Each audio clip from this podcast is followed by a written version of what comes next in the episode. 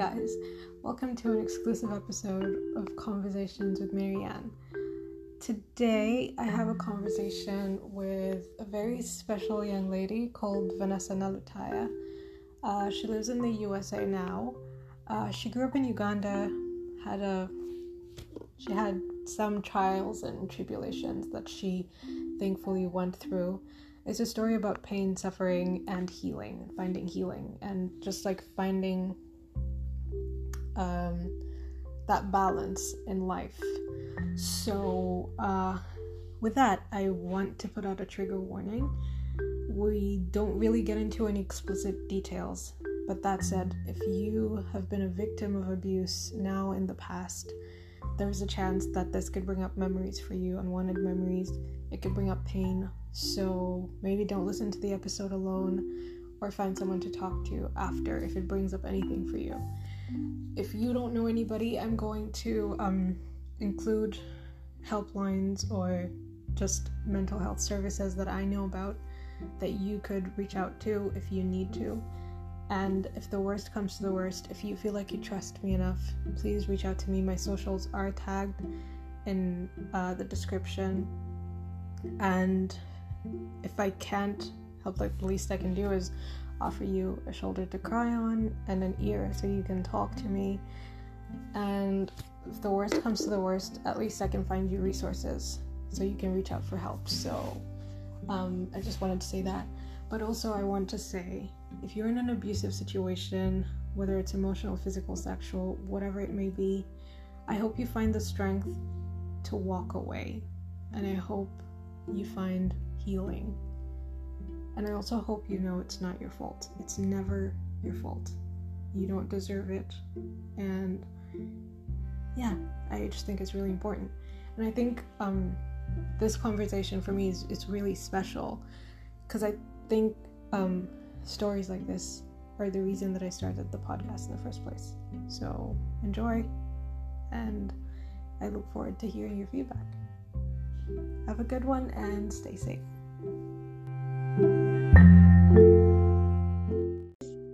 Welcome back to Conversations with Marianne. This episode, I have a guest called Vanessa. She's going to introduce herself in a little bit and uh, this is kind of just like a follow up to like childhood experiences and how they affected us and the people that we've become today so we're just gonna ask vanessa to share her story and we'll see where we go from there hi vanessa hi all right so my name is vanessa last name is nalutaya grew up in uganda um 18 years old and I'm headed to college this fall. Oh, congratulations. I think I just saw on your Instagram uh, you graduated high school recently. So congrats. Yes, just did. But that's a little bit about me so yeah. far. Um, uh, so I don't know if you listened to uh, the previous episode. I sent you a link, but um, I was basically I just thought it would be interesting to look at the things we went through as children, well as far as far back as we can remember. And one of my earliest childhood experiences was boarding school. I think it's like one of like the most influential uh, things I've ever gone through in my life. So um, uh-huh. I talked uh-huh. about boarding school, and I I think we have a mutual friend, uh, Natasha. Oh yeah.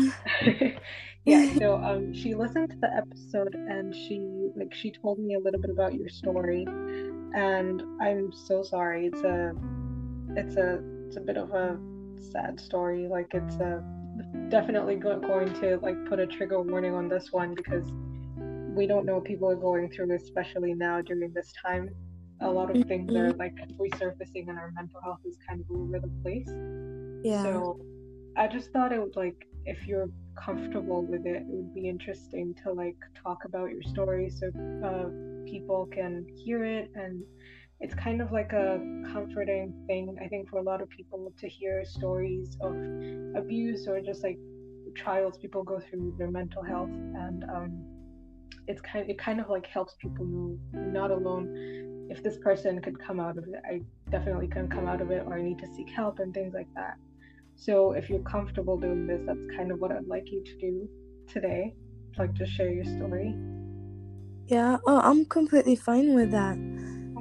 So, um, it's gonna need a bit of a backstory, and yes, we should put a trigger warning because there's like some details that like are not very, you know, they're very graphic, I guess. Yeah. Can be like emotionally triggering if someone is still like very delicate with stuff like that, Yeah. with abuse and all that. Yeah. But so starting off as a child, I had like a perfect family basically Yeah. until that five when my mom decided to leave. This is me living in Uganda, like just a local family. You know, Yeah. like dad was a mechanic, mom didn't work, she was a stay at home mom. Okay. And like we lived on a whole compound with my uncle, my aunt, and my grandma Yeah. and my dad, right? Um, there, so there was a lot of kids growing up. We played so many games together until five when my mom decided to leave for with no reason at all. So I had five biological siblings, and my mom took one when she left in the middle of the night. And I woke up and I was like, "Oh, where did she go?" Right. And I was five, so like a li- there was not a lot of um understanding between what was going on yeah. my father, him being a Ugandan dad, there's usually not a lot of communication between um, parents and their kids in a local like Ugandan home. Yeah, Yes, that's that's very true. Yeah, with my experience, so no one tells you anything. You're left to figure it out by yourself. And as Ugandans, we do mature quickly. Like at five years old, you know everything that's going on and stuff like that Yeah. which is not very common in the western area like a five year old is just starting school while in Yeah. uganda year old is like getting to know what the world is and stuff like that Yeah. so at five i was forced to start taking care of my younger siblings because i had three left at home Uh, were they younger than you? Oh, were they Yeah. all younger than you? yeah so i was the oldest of five Oh my god, that's tough. I'm so sorry. Yeah, so it's like I was taking care of my three siblings that my mom left. It was one brother, that um a twin, and then two sisters, and they were younger than the boy. So I, you know, I did that for like a few years, just like you know, and then my dad remarried another wife. He had five wives before my mom, and then he was like he kept remarrying, right? So I had so many step siblings okay. that just lived on the compound with my grandma. Like as soon as one woman left, my dad would send his kids to my grandma, and then that's where they would be. right. And so he, the woman who came in, my new stepmother, was like, I don't want your other kids in the house. I want my new kids in the house. So then my dad just kicked us out. He's like, go to your grandma's. And my grandma hated me so much because apparently I represented my mom Right. and she had a thing against daughters or granddaughters to her. Like she preferred the boys, which was also common in local Ugandan homes. When I say local, I mean like village life, right? Yeah, so it's it's like- still really common, which is really sad because like it really shouldn't Yeah. matter if your child is a boy or a girl. It matters that they're a healthy kid. Yeah, so I, you know, continued taking care of the whole family, like cooking, getting their getting them ready, clothes and all that stuff. Mm-hmm. And you know, I was reaching up to nine years old, right? After this Right. all was my dad had nothing to do with me. So then this is where like everything gets really dark. Like I was already going through emotional abuse with my grandma because she would say all the mean words to like a girl can ever hear. You know, like calling a girl all the degrading words in the dictionary there is. Yeah. You know, so without any love at all. And that just kind of took a toll on me. But as a Ugandan, I'm starting to figure this out. Like locally, how I was raised, we really didn't have feelings when, you know, I talk about like, we didn't think about feelings. We just thought about what am I going to eat next? Where am I going to sleep? Like, Well, what that's, fun that's definitely true. Like I think I think even me moving out, uh, I moved I, I moved to Canada like shortly after my brother died, and it's like Uh-huh. you're trying to like process so many feelings at the same time, and it's kind of Yeah. like I really don't have time to experience this, and then someone like over here is telling you, no, it's okay to take Yeah. a minute, and it's like really like I grew up and I didn't know anything about like if I'm depressed, that I should go see a therapist. And there's always that thing Mhm. like Uganda. Well, we can't afford to be depressed. That's like white people territory. Uh-huh. yeah. That's like and even like and no one even tells tells you that. It's just it's you're grown with that. Like it's Yeah. instant in your mind. So I never really processed emotions, right? So her words did not mean anything to me at all, right? I was just like, okay, she's mad at me for not getting two jerrycans of water and she's saying all these words to me, so I'm fine, Yeah. right? It's like, oh, it's my fault and stuff like that. Oh So- yeah, definitely. We grow Yeah. up thinking, oh, it's um, you know, someone treated me unkindly. That's definitely my fault. I have to be like better. Mm-hmm. know, they're like, Most- if you serve people with a smile, they're going to like you, and it's like, okay, so I guess it's my fault. Yeah. So, and usually as a girl, you're supposed to be like, yeah, I need to fix this, I need to fix that. Yeah. So, growing up there, and so coming up at nine years old, that was like a turning point because, as I said, my uncle, who was my dad's twin, lived on the same property as you know all of us you know so we had like the whole plot of land that everyone just lived on as a family and uh, they were alcoholics both of them my dad and my uncle were alcoholics Right. And- one night he just came back home. And you know how you're supposed to like obey your parents and stuff like that? Yeah. just call for me and he'll be like go get me beer from the bar. And then I'd run down the street and get more beers and then he'll be like stay here. And I'm not gonna go into much details because I don't think I can afford to. But basically I was threatened into being abused by him. Mm-hmm. And that just went on for a long time and I kept telling people about it and everyone was like shut up you can't say anything like that like that you're, lying stuff like that and so I went to my stepsisters and I was like yo like this is happening and I know you all know it's happening so why are we not doing anything Right. and I was like starting to mature a little bit because I'm like this shit hurts like I'm not you know and um the. Yeah. So they're my my oldest stepsisters were like, yeah, that happened to us. You just have to wait until you're a little bit older, and they'll leave you alone, because what like I think what um they diagnosed them with was they're like they're pedophiles, but like they prefer the incest pedophilia. So like Right. is they just kept it in the family because they preferred the family and stuff like that. But so that I- was I don't think it's even about preference. It's just about being predatory, and like it's easier to like abuse kids in your own house because like where are they gonna go? You know, Mhm. and since the police doesn't really care if somebody says, "Well, I didn't do it," they're like, "Oh, the kid's lying," obviously. Yeah. Like I don't think anybody really thinks about why is a child going to wake up one day and go say, you know, so and so's Yeah. touching me or hurting me. Why would a kid lie about that? Yeah. So then I went to my grandma, and then again, she just started calling me all the bad words and all that. And I had to apologize, and then I kept quiet. And I went to my dad one time. I never talked to him ever.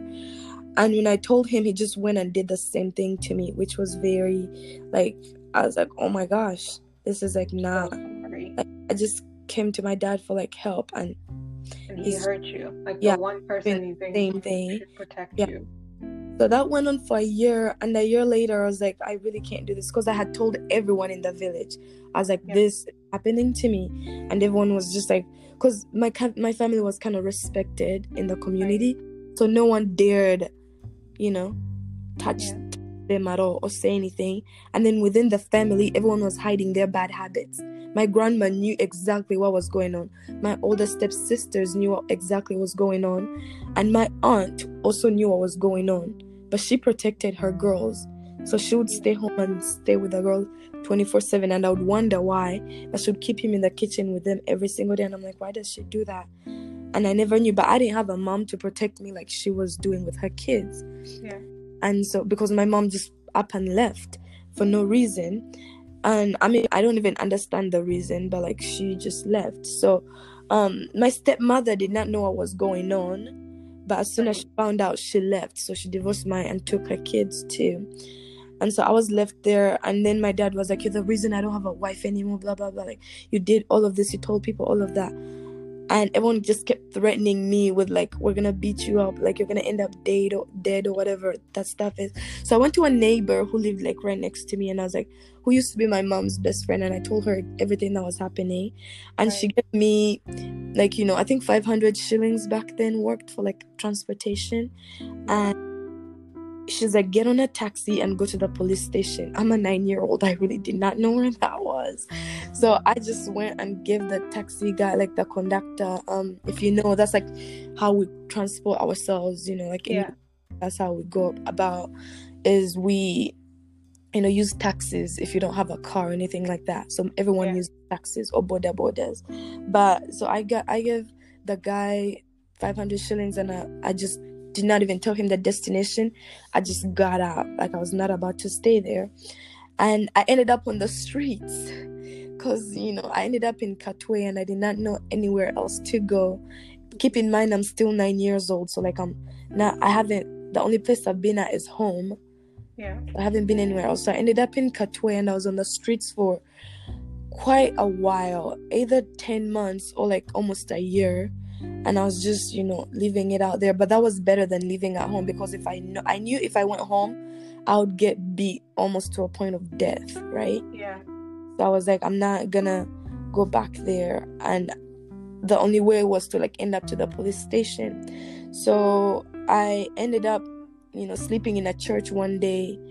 And this is very, you know, this is very miraculous, I guess. And, mm-hmm. You know, you don't even have to believe in God to know like this thing was just a miracle for sure. The last day I was sleeping in a church before I got to the police station, I had like a vision basically, right? Because you didn't sleep anywhere. And in Uganda, a lot of people love having like night, overnight uh, services. So that's what they were having. So I just slept in that church because they were having that. And it was right next to the Kibuye police station. Mhm. And do you know where that is? Because Um, I, I, I, I feel like I do, but like Yeah. also my geography is just awful. yeah. So um I said, you know, so it was right next to the police station. So I slept there and I'm like, in the morning I'll go. And during that night I had a vision that I would end up here in America where I am right now and I'll end up with a family that loved me and I would like be, you know, doing my education. Basically like life will be good and I'll have a family, right? Yeah. And I'll end up in America. And I had never seen anything about America except for like watched it in TV and it was probably not you know like nothing at all haven't seen Yeah. people before it was never like in my mind so it was all I was like what the heck just happened to me you know and that could have been only God okay so this is this is foreshadowing into the future right now and that was like the vision I had before I reached the police station. When I reached the police station I told the police officers what was going on and they sent me to the family section. And there was this woman you know very very caring. She took care of me. And she's like we're gonna go to the doctor and prove that what you're saying is true. Then we'll figure out what to do with you after that. Right. so the doctor and they did all the rape kits they could. It was like hours and hours of like them just exploring like my whole entire body and i'm like gosh you know? Yeah, so they it had to be really scary. yeah. And keep in mind this is still me being nine years old so i'm just like Yeah. what is going on? And um i think i was approaching 10 you know because i was like on the streets for that whole while. So i was Yeah. approaching 10 going going on 11 and they felt like you know they were like yeah your results came back positive and they didn't know what to do with me because they don't have orphanages that they can just put you in in uganda you know? Um it's very all it's very relationship based. So you have to know Yeah. someone who knows someone so you so that you can get into that place. Yeah. we you know we just kind of it was very very rough because i had to stay in a jail cell for like a few weeks because they didn't know where else to put me. They couldn't send me back home. And they went and arrested my uncle but my dad kind of ran away because i think he knew what was gonna happen. Someone Yeah. tipped him off or something. He was kind of powerful too so someone kind of tipped him off. And my grandma bribed out my uncle like you know she paid a few shillings so that he could get out of prison. And when she came to prison she's like where's that girl? I'm gonna kill her. Where is she? Like i have every right to her. She's my granddaughter. Where is she? Let me talk to her. Let me see her. And she came with like all that kings like you ruined my life. You ruined our family. Now the whole village looks at us in a certain way and stuff like that. Blah blah blah. Like do you feel better about like all those words? She would say the meanest things ever. And so they had to hide me in a jail cell where I was not touchable at all. And I was eating prisoners' food. I was doing like all of that stuff that, you know, a child really should not do. But in my mind, I was thinking that's the best place I could be. Yeah. You know, because I'm a positive thinker when it comes to stuff. So I usually never look at the negative. I just look at the like what's good right now. You know, I'm not dead. I'm eating Yeah. food, so life is good.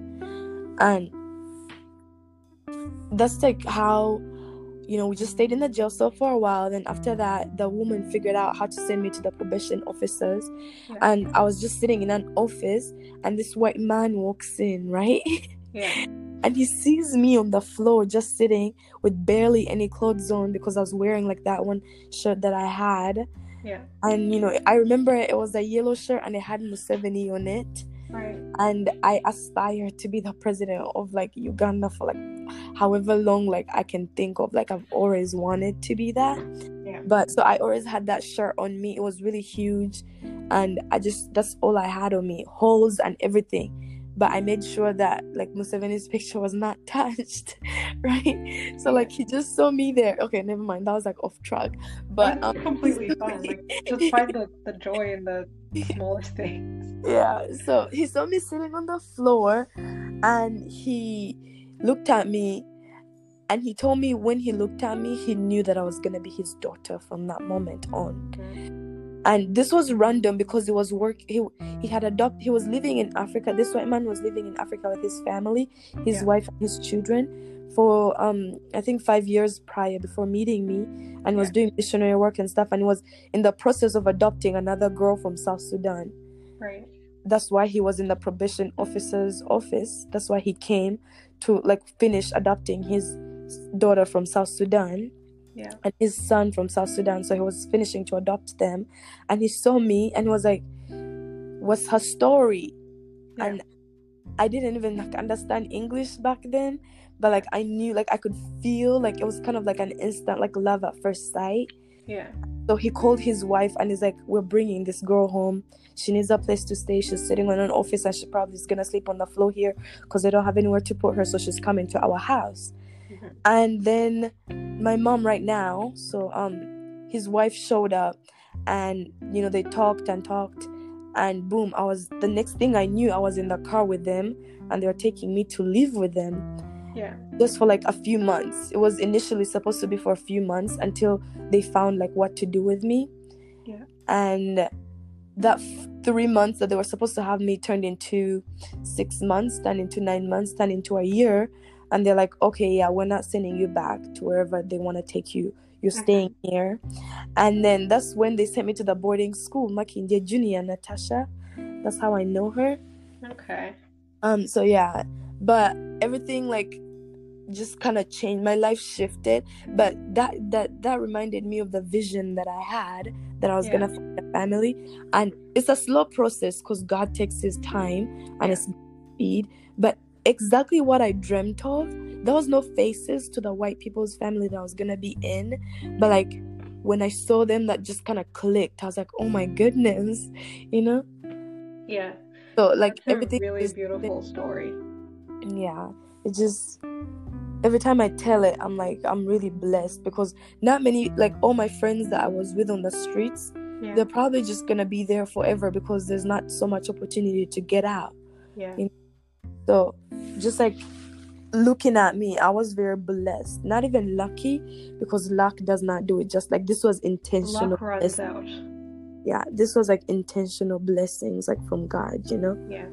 So everything after that was just you know, I forgot about everything. Um and with it with the emotions and the processing stuff, we're still working through that. I've had years of therapy and all that, but I still haven't lost my joy Yeah. because you know I really don't let the past define me. I do tell the story so that I can inspire and stuff like that. But as for pity, like I really don't need that. Or as Yeah. for like, you know, I just all I need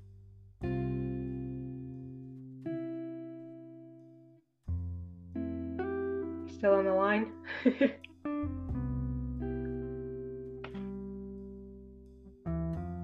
Vanessa? Think we I think we lost her.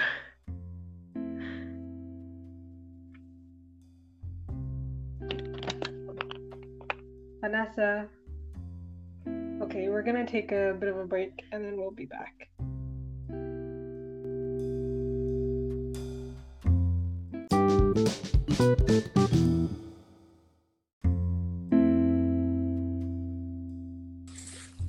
Hey, welcome back. Oh, hi. I'm so sorry about that. I don't know what happened. That's okay. No, someone tried to call me and then the mic thing like just cut out and I was like, I don't know how to fix this. Oh yeah, that uh, that's totally fine. Like we can always just like cut certain parts out. Yeah, like edit it out. Yeah. Yeah. Okay. Okay. So yeah, so you found a family and yeah, like you were saying, there's a lot of kids that like stay stuck on the street because they don't have any other hope of of leaving. It's like either go back home and be abused for the rest of your life or stay on the street and you know, there's still uncertainty, but like you have like a better chance of survival kinda. Mm-hmm. Yeah. Yeah, and like on the street it's more like a family Yeah. than you know, so that's what like I think most kids look for because I never felt like closer to anyone than what I did with those kids. Like when we got like one food or anything like that, we just because people usually don't give out in Uganda. Like Yeah. you know, it's like they see street kids and they're like, oh, you just ran away from home and blah blah blah. So no one Yeah. really gives, and so like the little you get, you have to share, and that's just like so much like family stuff. Other like experiences I went through like on the streets, like not much in memory, but stuff keeps coming back, and I'm like, wow, you know, Mhm. it's just very, lo- like you know, very loving out there. Yeah, I, I think I think your story is really beautiful. I think it's really special, especially because like I was going through your Instagram. I'm not a creep, I promise. It's okay. I was going through your Instagram and like are like set like you're like an entire bubble of like joy. You're like a ray of sunshine. You're always smiling. And I think that's really special.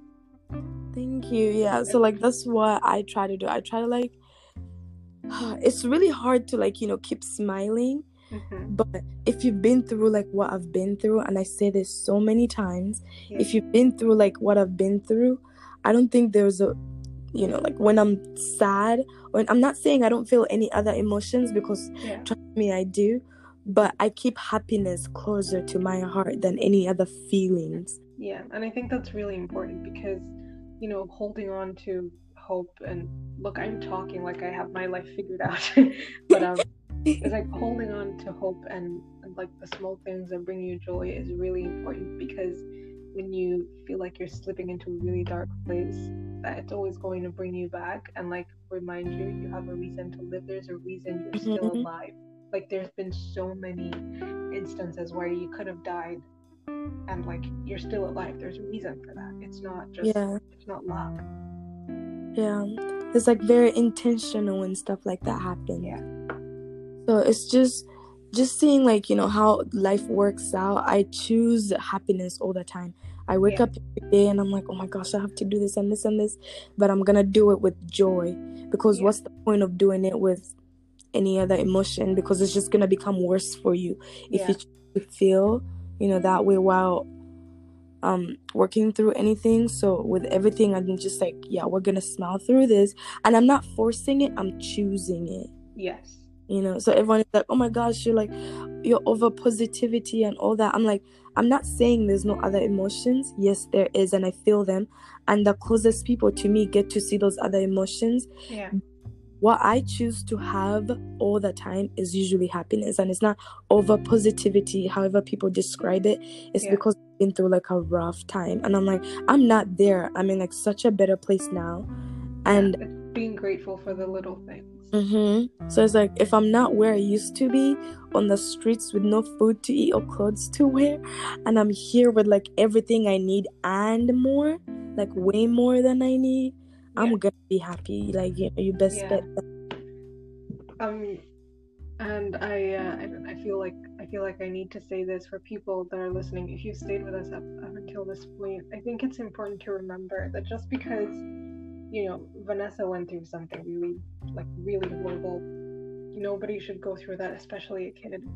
Um, but like, because she experienced something that might be worse trauma than yours, doesn't mean yours is any less valid. Like, I feel like people, especially in Uganda, like where a lot of my experience is, is people are like, oh my god, someone has it so much worse. Like, yes, they do, but that doesn't make your feelings unimportant. It's just as important for you to have closure. Like, just because you didn't get hit by a car doesn't mean you don't feel sadness, you know? Mm-hmm. It doesn't mean you don't need help. And it's like, we yeah. don't have to go through the exact same kind of trauma in order to to um to be worthy of like help and love and compassion. And i think people like just don't realize that. Yeah. Like no matter what you feel it is valid yeah, for sure. So like that's what I've been like thinking about because every time I tell my story, everyone's like, "Oh my gosh, my life is so so much like my childhood didn't have that much stuff." Or you know, comments, little comments like that, and like yeah. they kind of like just make me feel so bad because I'm like, I'm not telling you my story to make you feel worse about what you're feeling yeah. because everyone's like emotions regardless like everyone's experience is a valid one because yeah. that's what makes you you. That's what makes you a person. Yeah. what like makes us very sad and lacking in life is when we start comparing everything we have to a different person. You know yeah. like god created you with different dna so you can be your own person. And so you can make your own decisions based off of your like decisions not anybody else's. So like I mean, I love like the we think about community and all that, and that's like necessary, but we kind of have to like become individualistic in how we think about ourselves because you can't go over there and be like, oh my gosh, your story is so much worse than me. I should not be feeling it. Like, hmm. it doesn't matter how small or big like your experiences are. And there's no such actually, there's no such thing as small or big experiences. Yeah. It's all it's just different experiences because yeah. to you what you're going through that that is big for you and like you know it might seem small for me but like i understand that that's your experience. Yeah. And i've come to learn that so much. Because every time someone was like oh my gosh your story is so much worse than mine i'd feel like a thing in my heart and i'm like what am i feeling? Like I feel like, and then I told them I don't want pity, but then I re- I realized they were not giving me pity. I realized they were like, comparing themselves and saying yeah they feel bad for feeling bad mm-hmm. about what, what happened to them because it's not as yeah. bad as what happened to you uh, yeah so and it's okay to recognize other people's struggles just yeah. make sure you recognize yours too as your own you know that's like what gets you through life i feel like yeah i definitely remember um sometime uh last no this year i think maybe I was taking a history class and we were talking about Indigenous people in Canada and it was um, it was about residential schools and how kids were tortured and it's like pretty similar to the Ugandan boarding school experience but like mm-hmm. ten, like 10 times worse kids mm-hmm. were starved kids were intentionally left to like be sick nobody gave them healthcare and things like that mm-hmm. and I remember uh, relating it to like an experience in school and I was like, oh my god, like for me the boarding schools I went to, the nuns, oh no, they were like mean, they would punish kids, they would treat kids like shit and you know, I was just like giving an experience and like I just noticed everybody in the room were really quiet and they were looking at me like, oh my god, like you went through that and it's like, hey, I didn't survive war, okay? But yeah. This had it so much worse. I'm just saying, like I'm recognizing the you know similarities between like mm-hmm. systems that were set up by colonial masters. I'm not saying mm-hmm. I had mm-hmm. it really bad. Like these kids had it so much worse. Like I I wasn't treated like that probably because my mom is really vocal and is like she will let you know you do something to my kid, I'm coming after you. Yeah. But it's yeah. So like people like just I was looking at people and I'm like, I'm okay and someone's like, Oh my god, I'm really sorry and I'm like I'm fine, okay? I turned out fine, okay? I just I'm just saying. yeah, but it's like in that moment, it's like please don't feel bad about what I went through and like deprive yourself of feeling, you know, sadness or like mm-hmm. you're you're being hurt. Don't deprive yourself of that feeling because you feel like I had it so much worse. Yes, I, I might have, but the thing is, is you experience something as well and like Mhm. you should be allowed to feel that you should be allowed to work through it Yeah, that's like the thing. Speaking of boarding schools, when I went to that, my boarding school, so like this was when I still like I had my white parents now, right? yeah So the teacher was like, "You can't visit your child," blah blah blah. So my mom went and got police officers. I was like, "I'm gonna see my daughter today." it was so, and no one like ever like when she wanted to see me, she would just show up. Like it didn't matter what time. She's like, "Give me my daughter. I want to see her right now." i don't understand why schools do that that's really traumatizing like it's I bad know. enough that we have to not see our family Yeah. like three months Yeah, I mean, I chose boarding school. Like, I wanted it because like it was better for my education.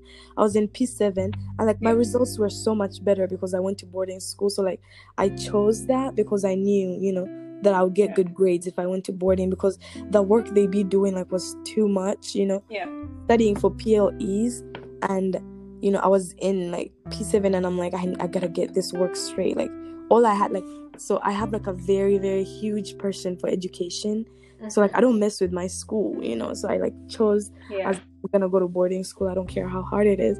But my mom is like, I don't want you going, and I'm like, I'm going. This is my education you're talking about. And then she's like, Okay, fine, but I'm gonna see you whenever I want to. And I'm like, You're not allowed to.